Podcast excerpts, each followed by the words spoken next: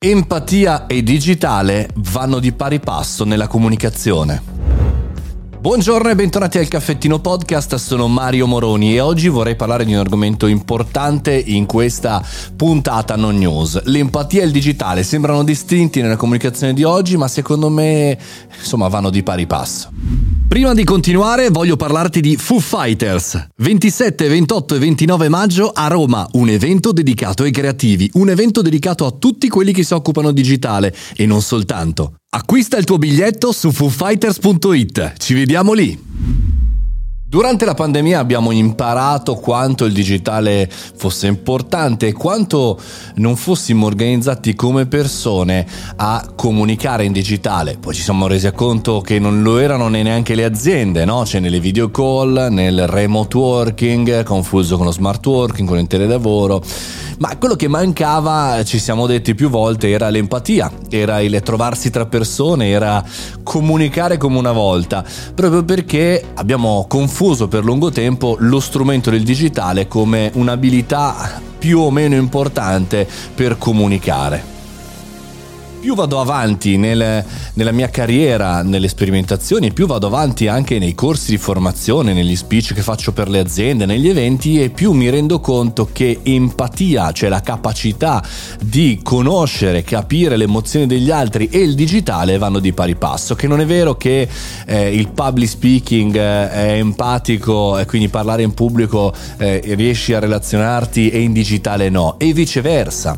Non è detto che se parli in pubblico necessariamente necessariamente riesce a empatizzare, ma l'abilità di empatizzare funziona in ugual misura nel digitale e in persona e di persona. Qual è la differenza? È che noi non siamo ancora capaci di farlo in digitale, o meglio, ci stiamo in qualche maniera allenando ed è per questo che quasi nessuno guarda in camera eh, quando parliamo in una call, che vorrebbe dire guardare negli occhi le persone nella stanza, ed è altrettanto vero che molte persone anche fisicamente non riescono ad avere relazioni con altre persone come altre invece più abili.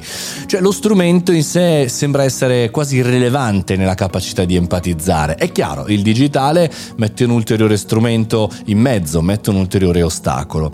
Insomma, quello che vorrei dirvi oggi in questo podcast non news è di fare attenzione all'empatia che passiamo nel digitale, a quanto in realtà comunichiamo in maniera corretta, a quanto in realtà spesso non abbiamo proprio eh, la comunicazione umana, siamo veramente sfacciati nel digitale, no? Cioè spegniamo la camera, guardiamo oltre, mandiamo le mail, scriviamo mentre parliamo, ascoltiamo, fingiamo di ascoltare altre persone.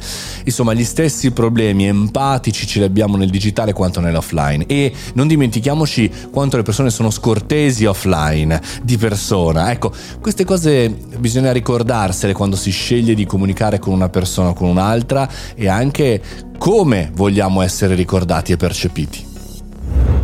Il preconcetto aiuta il cervello a risparmiare energia, ma ne parleremo, ne parleremo nelle prossime puntate non news. Io sono Mario Moroni, questo è il caffettino podcast dal lunedì al venerdì con il riepilogone del sabato, quindi quello di domani.